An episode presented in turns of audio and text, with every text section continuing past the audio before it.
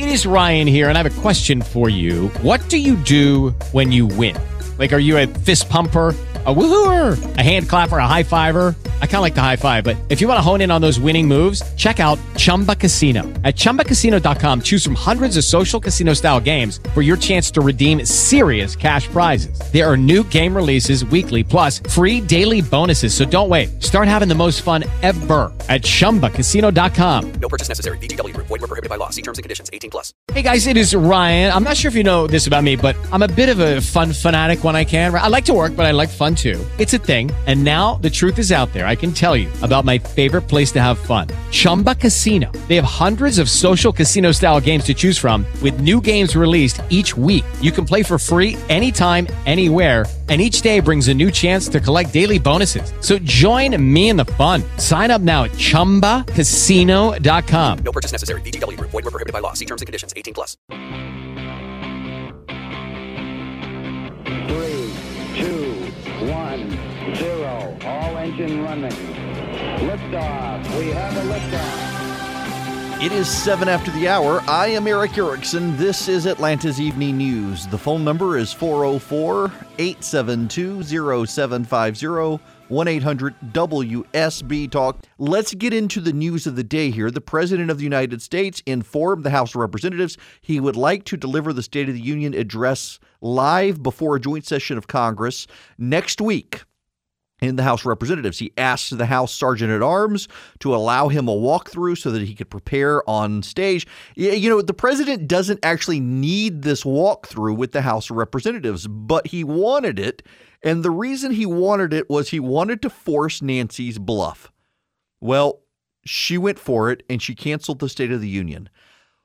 One of the points I think has to be fairly pointed out is there is a lot of hand wringing in the American media about President Trump disrupting and breaking down sociopolitical norms in the country. One of the sociopolitical norms in our country is the annual State of the Union address.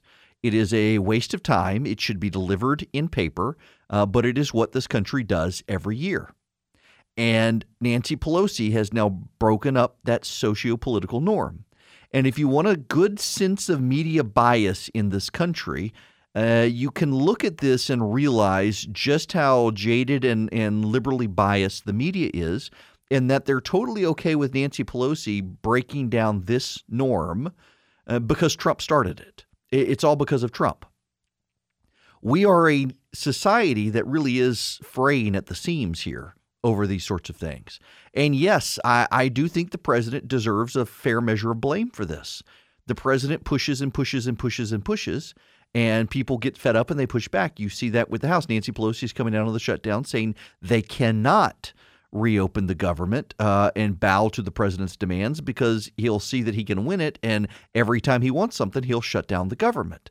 Uh, and that's no way to run the country. And it's a fair point, except for the fact that the president has caved significantly on the shutdown uh, and is advi- uh, meeting with conservatives in the White House uh, right now, as a matter of fact, discussing his further plans for immigration. The president essentially is going to try to make a play for Hispanic voters by showing Democrats are the ones not only being unreasonable, but holding their future hostage, essentially.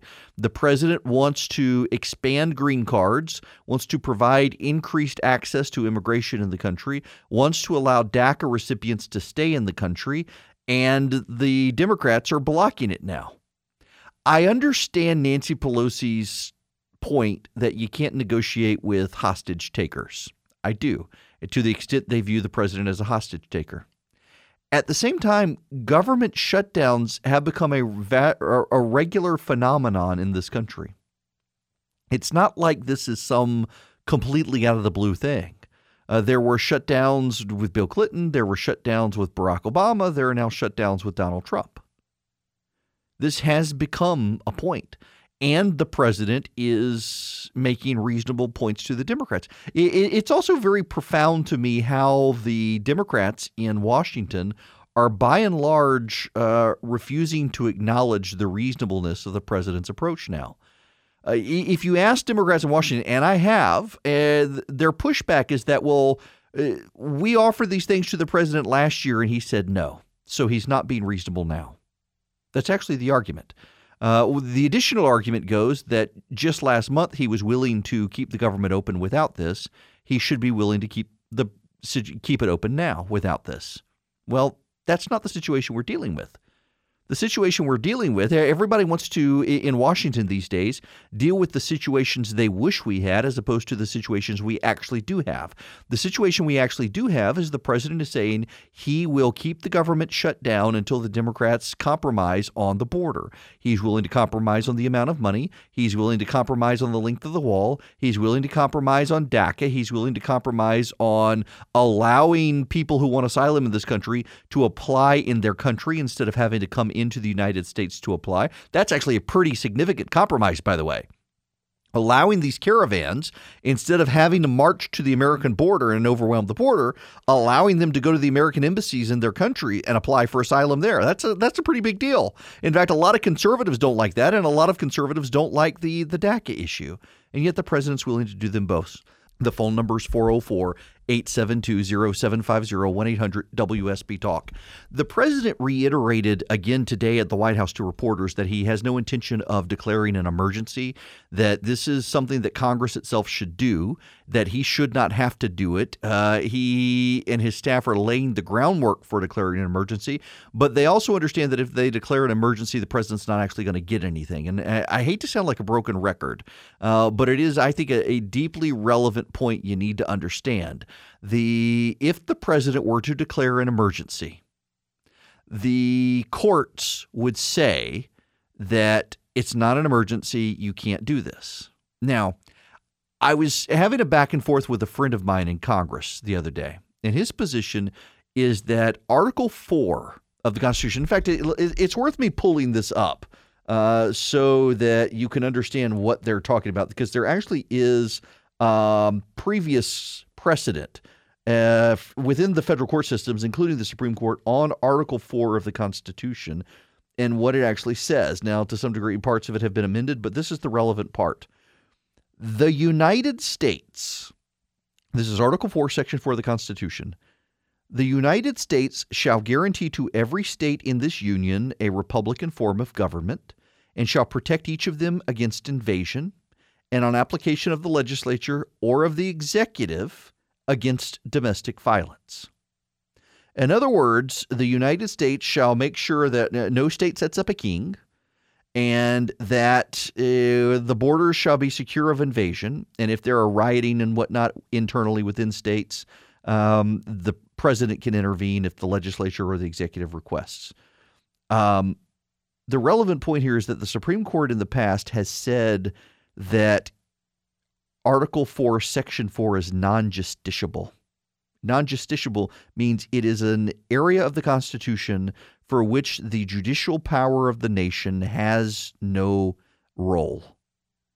It is a matter of the executive and the Congress to ensure a Republican form of government. It is a matter of the executive and Congress to protect the states against invasion. The reason the president has been using the invasion language so much is Article 4, Section 4, laying the groundwork of invasion from abroad. It is not up to the courts to determine what an invasion is. It is up to the commander in chief of the United States, who is the president of the United States. And so, if the president decides that there is an invasion and he wants to stop the invasion, the president can order the military to the border and arguably can order the military to build a wall. There are some problems, though. One of which is you know, and I know if the president did this, the courts would suddenly say that 150 year old precedent doesn't apply in this case. Uh, the Supreme Court of the United States, John Roberts, will impose the Supreme Court on this issue. Uh, the Supreme Court will. And even if the Supreme Court didn't, there are actually legal precedents as well. If, if they're going to rely on legal precedent and say, look, the courts have said Article 4, Section 4 isn't a justiciable issue, eminent domain is. And if the president begins build, using the military to build a wall on private land, that actually is an issue. And the courts have long held that the military can't do stuff like that without express authorization from Congress. So they've got problems here. But right now, the president says he's not going to do this. The president is not going to declare an emergency. The president is going to keep the government shut down until Democrats fold, and there's hope on the horizon for the shutdown being over because centrist Democrats in the House of Representatives are telling Nancy Pelosi, "You gotta, you gotta come up with a compromise." She's digging in her heels, and they're telling her they're going to work with Republicans and force the issue if she doesn't. More on that when we come back.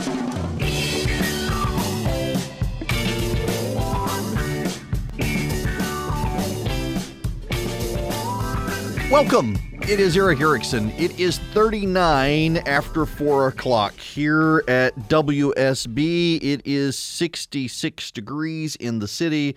The phone number here is 404 872 0750 1 800 WSB Talk. We will go to the phones now, starting with Doug calling from Cumming. Welcome. Hey, Eric, how are you? I'm good. How are you? Hey, good. Um, my kind of question is what Donald Trump offered as far as his compromise my understanding it's only temporary that he offered a, a three year delay on DACA. He didn't offer them a path to citizenship. So if you're trading $5.7 million billion dollars for a three year delay, um, don't you think the Democrats would accept if there was he offered an actual path to citizenship? Uh, they may, and I suspect that will ultimately be their counteroffer. And I am told by people in the White House they expect that to be the counteroffer, and they would expect the president would not necessarily object to it. Uh, the reason, the thinking for the three year delay is because the Supreme Court next session is going to hear the legal case about the legality of DACA. And the president wants to allow the Democrats to take the gamble. Do they think the five conservatives on the Supreme Court are going to uphold it? Or throw it out. Because if they throw it out, uh, you can be assured the president will immediately start deporting people. And so he wanted to entice the Democrats, and he thinks the Democrats have it in their head they're going to beat him in 2020. So if he gives them three years, he's providing them a way for them to either see what the Supreme Court does or get someone elected who can keep it. Uh, but again, the people in the White House tell me they expect the Democrats, if they actually pay attention to the offer and decide to negotiate instead of just say no, we'll offer citizenship, and the president will probably accept it um, not for their parents, uh, but for the DACA kids themselves. Uh, majority support in the United States, although a minority position among Republicans, majority of Americans support giving the Dreamer citizenship. Back to the phones we go 404 872 0750 1 800 WSB Talk. Michael in Atlanta, you're next. Welcome. Yeah, hi, Eric. Uh, my question basically is Could the president invoke um, Article 2, Section 3 and call a special session if Nancy Pelosi refuses to allow him to speak before Congress. You must have known. I actually researched this question earlier today. You you you must have been reading my mind on this one. Uh, and the answer is no, uh, for a couple of reasons, though. One is they're not in recess. Um, and since they're not in recess, the president can't call them back. But this is the thing, Michael. I actually did not know this until today. Uh, the Constitution allows the president to reconvene Congress if they are in recess, but prohibits the president from being able to call a joint session of Congress. So if the president wants to call Congress back into session, he can call them individually, but not jointly into session. Do you think he might uh, try doing his State of Union in the Senate? Uh, you know, that may be an option, although I was actually told by a friend of mine who works in the Senate that they're not set up for it. There just isn't the space. Um, that if you were going to do it in the Senate, there they would expect a lot of the Republicans from the House would want to come over, and there's just not a lot of space there for it. What I'm being told is the president will pick a venue outside of Washington and do a huge campaign rally style State of the Union, and then deliver the transcript to Congress as the text of the State of the Union speech. Uh, and, you know, I would think, given the president's polling in Western Pennsylvania, uh, going to Pittsburgh and giving this speech uh, would actually not be a bad idea for him, uh, particularly in the run up to 2020, and, and, treat it as a campaign event, but do it uh, as a presidential address. You know, President Bush, people should remember, uh, was it here in Atlanta? I think after 9 11, the president came down to Atlanta and he gave a presidential speech. It wasn't a campaign speech, but gave a big speech in Atlanta right after 9 11 on security. I, I think that's something that uh, President Trump could model the State of the Union on if not going to give it. I, I did think about the Senate myself, but uh, just uh, nobody thinks it's viable just because of lack of space. But I, I honestly I did not know. I I, I reached researched it earlier. Could the president do this? And the Constitution very specifically says the president can call Congress into session if they're in recess, and they're not. Uh, but very specifically, he cannot call them into joint session. He can only call the House and Senate to go to their respective houses, which is interesting. So he can't, can't order them to meet and listen to him. Now, uh, there is some new news in the Covington High School uh, situation. And I, I hope that, and, and I presume that there are reporters at NBC who are ashamed of this.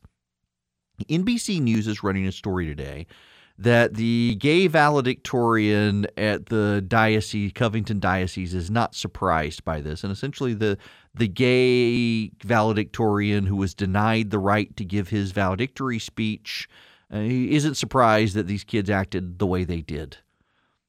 NBC did not run this story until after it was revealed that everybody got the story wrong. And it turns out that despite the way NBC sold its story, this gay valedictorian was in the diocese but did not go to Covington High School. You had to read the story carefully to find that out. It was a very misleading story. And then they would lead you to believe, based on the headline of the story, that the gay valedictorian in the in the Catholic diocese could not give his valedictorian speech because he was gay. It's not true. Do you know why the gay valedictorian of the high school that was not Covington High School, that was in the Catholic diocese shared by that high school, why he was not allowed to give a speech? No, it had nothing to do with him being gay. It turns out that he couldn't give his speech because the students were required to turn in their speeches for review by the administrators. And he missed the deadline. So it was because he didn't comply with the rules that he was denied the right to speak. It had nothing to do with him being gay. If you read the NBC News story, if you saw the NBC News headlines, if you saw the way reporters were talking about it today, you would never know that fact. You would probably think he went to Covington High School and that that high school denied him the right to speak because he was gay. And none of those things are true the way the media is doing this, you know, the Washington Post is running a big story. How did this story unfold? How did it spiral out of control? And and do you know the Washington Post answer? Trump supporters. That's right, they pounced. The Washington Post actually said that Trump supporters pounced, and, and it was all their fault. Uh, going after reporters. Um, no, it is it is the the height of mendacity that reporters, having botched the story, particularly Washington Post reporters, having botched the story, are blaming Trump supporters for yelling at them over it, as opposed to realizing they got it wrong. Nathan Phillips, the Native American drummer, turns out he did not serve in Vietnam, despite claims to the contrary, and he also tried to disrupt mass at the uh, National the Basilica of the National Shrine of the Immaculate Conception, the big Catholic cathedral basilica in Washington D.C. He tried to disrupt that mass, and the media has avoided reporting this. It is really harder and harder as someone who tries to give the media the benefit of the doubt.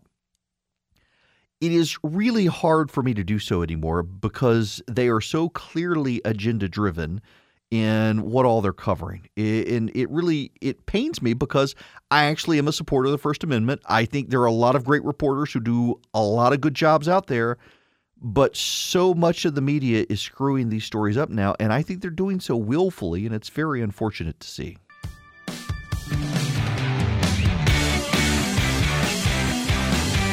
It is 55 after the hour. Erick Erickson here. The phone number is 404 872 750 1 800 WSB Talk. I don't have a ton of time here. Uh, if I can't get to phone calls in the segment, when we come back, I will go to phone calls uh, in the next segment instead of doing a, a full monologue. Uh, the main reason I'm not sure I can is because Jamie Dupree interviewed Congressman Barry Loudermilk a short time ago and I want to play for you some sound bites from his conversation with uh, Congressman Loudermilk about the State of the Union. You know, I think it's it's very unfortunate that we've let uh, partisan politics get in the way of an American tradition.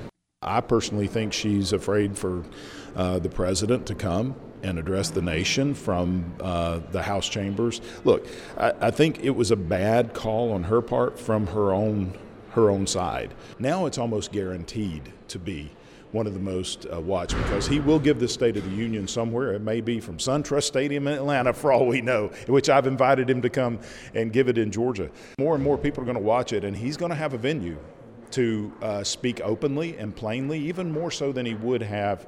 Uh, here in the House chambers. So I think tactically it was a very bad maneuver on their part.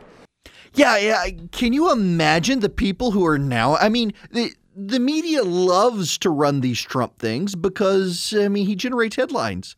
And the media is all about the ratings. The State of the Union will not deliver as big a ratings as the president going off somewhere and giving a barn burning speech. Uh, you know what, though? Remember several years ago, back when the Democrats controlled the House the last time, and Republicans wanted to debate uh, drill baby drill, drilling in ANWR, and, and opening up various uh, oil preserves and whatnot. And Nancy Pelosi ordered the cameras and the lights turned off in the House chamber, and the Republicans stayed and started streaming for this. Can you imagine the president? The rules of the House prohibit uh, anyone from barring the president from the floor of the House if he shows up.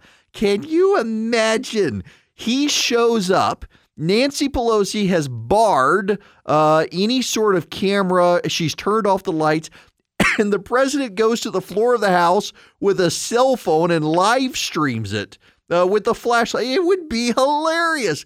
And, you know, the media would cover the live stream. There would be absolute fascination over the president doing something like that. I think it would be hilarious if he did something like that. But kudos to Barry Loudermilk. I think it'd be awesome. You invite the President of the United States to come to SunTrust Stadium and give the State of the Union address. I think it would be phenomenal. They could give tickets away, you could fill up the House, and the President would give an amazing address. Uh, we will find out where exactly it is he wants to give it in the next couple of days. Uh, I still think going into a swing state would be a good idea. Frankly, going to Florida as it trends more and more Republican would be a good idea. We'll get into that when we come back as well. Uh, we now know what it would cost to expand Medicaid in the state, and the Democrats are looking at the price tag and thinking it's a good idea uh, which means they don't really want to give teachers a pay raise in the state of Georgia without a massive tax hike. I'll give you the numbers and why it's a terrible idea when we come back and take your phone calls 404 872 0750.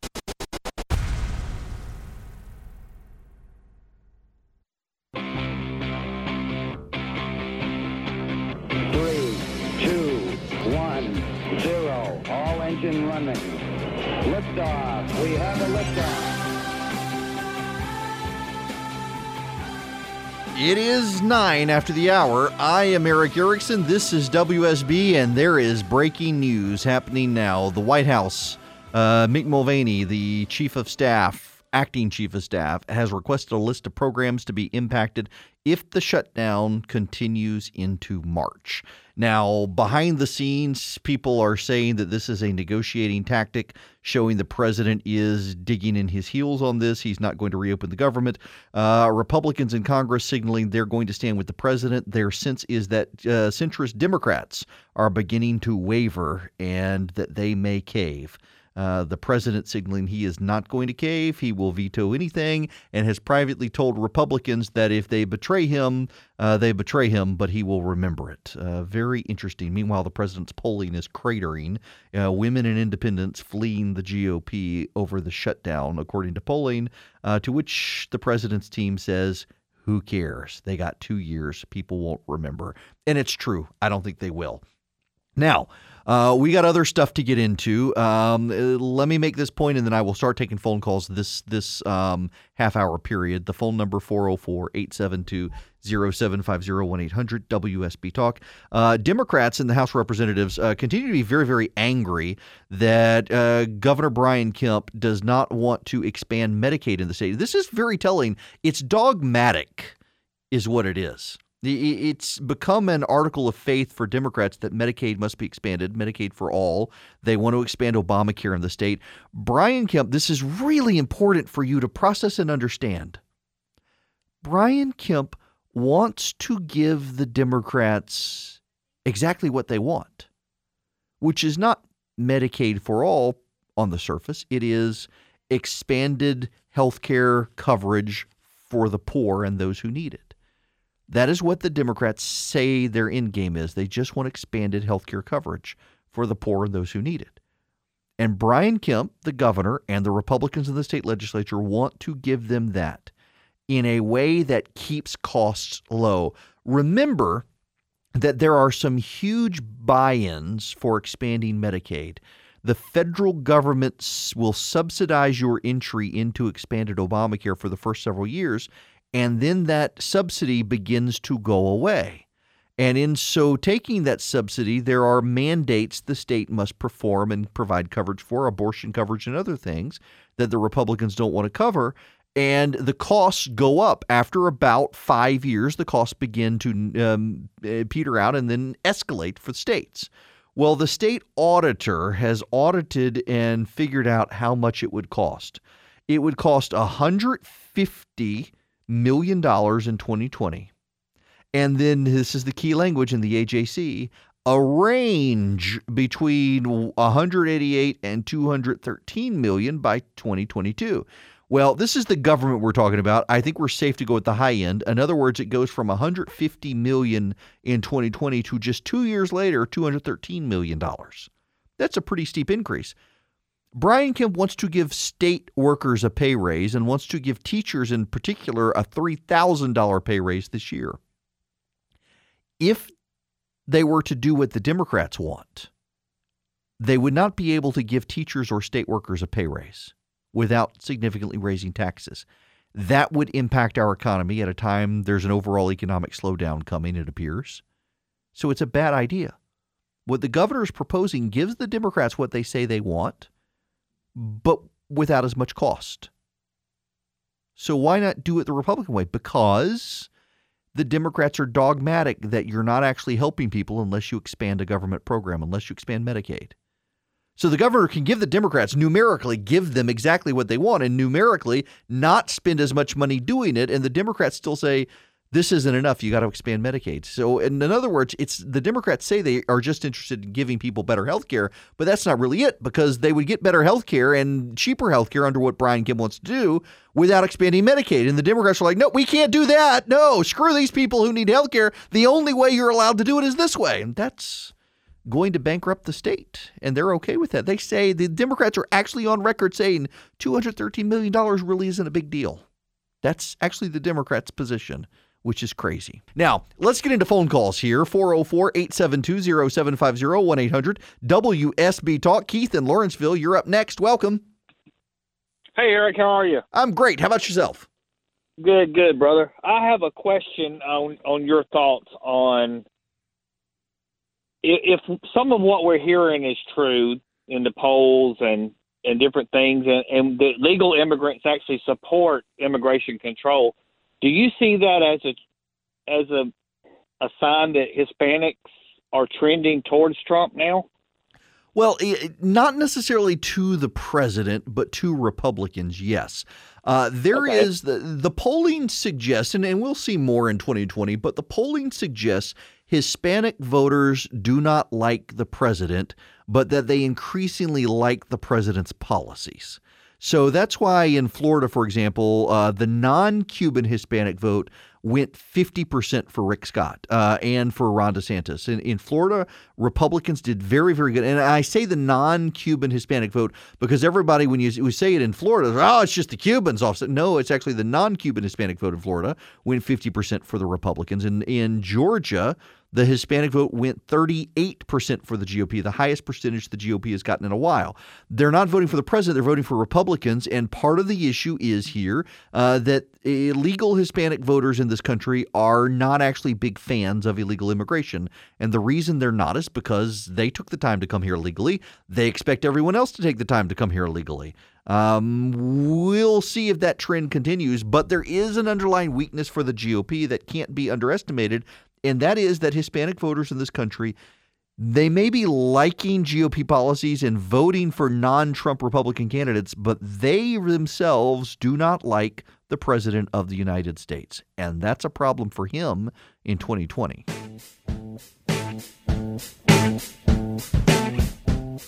It is 25 after the hour, and I got to tell you about Harry's razors right now. And I am, I have no hesitation to tell you about Harry's razors because, in addition to it actually being the razor blade I've used for a very long time now, you can save money you know, Christy and I, we've decided to do the Dave Ramsey thing, and we're trying to save money. And, and Harry's is actually a really good option for those of you doing that or something else to save money. You can save about $100 a year if you're a regular shaver uh, just by switching to Harry's because their razor blades are cheaper than the big brands that you can buy. And, you know, you can get them at Target and Walmart and whatnot. They're great razors. Their replacement cartridges are about $2 each, which is a reasonable deal. You know, they bought their own factory. They they make their own blades, so it's a great, great, great um, way to save some money and get a great shave. And right now, there's a great deal from Harry's for you. New customers can get $5 off a trial set from Harry's. Uh, you use my last name, Erickson, as your checkout code at harrys.com. That means you get a razor, you get a weighted handle, you get foaming shave gel, and you get a travel cover for just $3. And you're thinking, wait a second, $3, but what's the shipping? Five bucks? No, it's $3 and it's free shipping. When you use code Erickson at harrys.com, it's E R I C K S O N, you join millions of people. I'm one of them who have switched by going to harrys.com today. You use code Erickson at checkout to claim your offer. And you know, they used to tell me, say you join millions of guys and they drop the guys because, you know, ladies, you can use Harry's as well. You ought to give them a try. You'll save some money and it's a great shave. Okay, Phone number 404 872 0750 1 800 WSB Talk. Uh, my thanks to Datamatics uh, up on 85 invited me over to check out their their business today and meet them. Great people. Uh, it, was, actually a really good time. I had a great conversation with them. I'm so used to going to these places and having to give speeches. I was like, what am I going to talk about? No, they wanted to show me the facility, have me in for lunch. It was a great time. Good people. Um, great, great company. Just, I was amazed. And I'm uh, so amazed every time I get invited to go to a business around the city and it's a, it's a big company you may not have heard of, does huge amounts of business around the country, if not the world, and they're a homegrown business here in Georgia, like Datamatics, and uh, not having to bring in these massive Fortune 500 companies to the state. We got them right here. Uh, great, fantastic, uh, mid-sized, large, and small businesses that are doing amazing work that you've never heard of, and they get overshadowed by these huge investment schemes to bring in the Fortune 500. Um, well, they were great people, and thanks to them for bringing me over there. Let's go back to the phones. Uh, Debbie from Conley, welcome. Hi, Debbie. Hi Debbie. Eric. I enjoy your show. Thank you. Um, perhaps you could help clarify for me. Uh, listening to the news station, some are stating that the wall is currently in progress, currently being built, while others are saying that the pictures you see are that of walls or barriers that were built before, two years before. What, what's correct here, Eric? Eric? Uh, so it, it, it's a mixture of both. Uh, there is existing fencing along the border. Uh, they put in fencing where they're not worried about people coming through; they're worried about vehicles. Uh, and then they put in walls where they're worried about people. And what the president wants to do is upgrade. It's mostly new wall in Texas, uh, where you have in places like McAllen, Texas, and El Paso, where Mexican cities have grown, like Juarez and others have grown very close to the American border. It's very easy for people to cross over, and they've got fencing and wall in parts of those areas. They want to expand it. In other parts of the country, particularly in California and Arizona area, they want to upgrade the existing walls where it's been damaged, vandalized, and whatnot. Um, what they don't want to do is start building walls in the areas where there are mountains and canyons, so it's not going to be coast to coast, but upgrades and additions, and the mostly in Texas.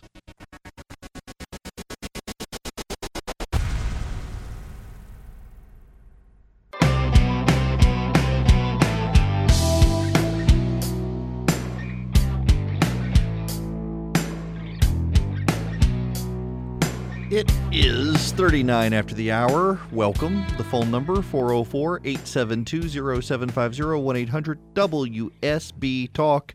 Uh, to the phones we go. Michael in Norcross. Welcome. Welcome. How you doing? Great. How are you?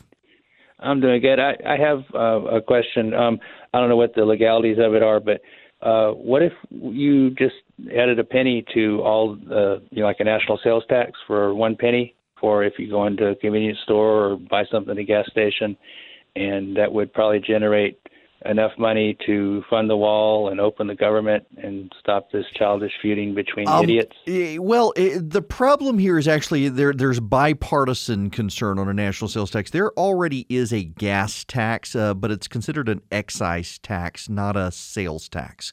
Um, there is a question as to whether or not Congress could enact a sales tax. Now, if you're a fair tax believer, yes, the Congress can do it. But there's actually been bipartisan opposition to a national sales tax. And the reason is because uh, a sales tax would actually impact poor the poor in a way that Democrats think an income tax can get around. But more importantly, eh, why not two pennies? Why not two and a half pennies? Why not three pennies? Uh, you're, you're only talking about three, four pennies. You're talking about less than a nickel. Um, and you see where this goes is is it becomes a problem nationwide, and uh, Congress has been loathed on both sides to really get into national sales taxes, and there are some constitutional concerns there as well. Um, okay, uh, I, for those of you who are on the phones, be real patient with me because I got two stories and I need to get to them. One is The Atlantic. I have been hearing that the story was coming for a long time and it was going to come in Esquire magazine, not in The Atlantic, and it never showed up. Today it showed up and it showed up in the form of The Atlantic, not in Esquire. Turns out that Esquire uh, vetted the story, had his lawyers vet the story, and then the executives at Esquire magazine refused to actually publish the story. The Atlantic was brave enough to publish the story. The story is about Bryan Singer. Bryan Singer is the director of the Bohemian Rhapsody movie that just came out that got an Oscar nomination, uh, several Oscar nominations. He's the um, uh, apt pupil director, I believe. Um, was he involved? No, I don't know. He was definitely involved in all the X Men projects. He's now largely been blacklisted. Well, I shouldn't say blacklisted in Hollywood, but he's having trouble now making films in Hollywood. For years, it has been well known, but poorly documented, that Bryan Singer, who is gay, uh, was grooming young gay men, and um, there's been lots of allegations that he was abusing, assaulting, uh, raping, and uh, 50, 50 different people have been sources for this Atlantic article that Bryan Singer has been a sexual predator for years. Some have come out and sued him and then settled and disappeared. Uh, and a bunch of people have come forward now and said that he he sexually assaulted underage boys at parties and in some cases was arranging for them to then enter into relationships with others. There have been all sorts of terrible accusations out there about him. What I find interesting about the story is this is there are 50 sources for this Atlantic story. At Esquire, before they decided not to run it, the story was vetted by their lawyers who interviewed everyone, uh, vetted it extensively, and decided it was credible enough to run. We know there are enough other allegations out there that he's largely, he was pulled off the Bohemian Rhapsody movie and wound up not finishing it. Someone else did. And yet the media is not nearly as gung ho on this story, despite the additional sources, as they were the Harvey Weinstein story. And I'm at a loss as to why that is. And there are some people saying, well, it's because he's gay and Weinstein's not. I don't know that that's the case. But it's a really big deal. And it goes to the issue of Hollywood and just the corruption in Hollywood. And despite all the preachiness in Hollywood, uh, a lot of these people have known in Hollywood that this sort of stuff was going on and did nothing. And we should be mindful of that whenever Hollywood preens, as I'm sure they will do at the Oscars coming up in their hostless Oscars. Uh, the other story that I've got to address here, and my apologies if, if I can't get to your phone calls because it is such an important story, it needs to take priority over your calls, is Venezuela. The president has now recognized the opposition leader in Venezuela, the leader of the National Congress, as the legitimate leader in Venezuela. Uh, Venezuela has a president, Maduro. He was handpicked by Hugo Chavez. The people in Venezuela are starving. Uh, they they are actually starving to death. The average height of a citizen of Venezuela is on the decline because the hunger issue is so bad. Uh, this is full scale uh, socialism, communism being implemented in Venezuela. Naturally, the socialists are out there saying they're doing it wrong. They're doing it wrong. They're doing it exactly as has been implemented. Perhaps it's a system too confusing to be implemented anywhere, considering no one has ever done it right. But the current president of Venezuela, Maduro, has ordered all Americans to leave, including embassy staff. He's severing relationships with the United States. The issue here is do we actually leave? Because we've recognized the opposition leader as the legitimate leader, leader of Venezuela. Therefore, we should operate as if the current president of Venezuela has no authority to make us leave. If he sends the Venezuelan military to the American embassy, how will the Marines standing guard operate? If they fire shots, will we fire shots back? This is a destabilizing situation, and I have to tell you, I'm on the side of shooting back. One of the problems that we are having with the caravans coming north is the Maduro regime is incentivizing people to come north to the United States. And the Maduro regime is uh, propping up other bad countries in Central and South America whose countries are so destabilized, people are fleeing to the United States. If we take a stand against Maduro, the others will notice, and I think we need to. It is a way to solve the illegal immigration problem. It is a way to solve the caravan problem. The question is how exactly will the president operate, and are we prepared to take a stand I certainly hope that we are. Time will tell. The situation, the tensions, they're escalating. There are people held up in churches around the country with soldiers surrounding the churches as the people seek sanctuary with the Catholic Church. Uh, and the soldiers are attempting to drag them out of the churches. It is that bad down there. And the American media does a poor job of keeping us informed about it. And it's going to get worse.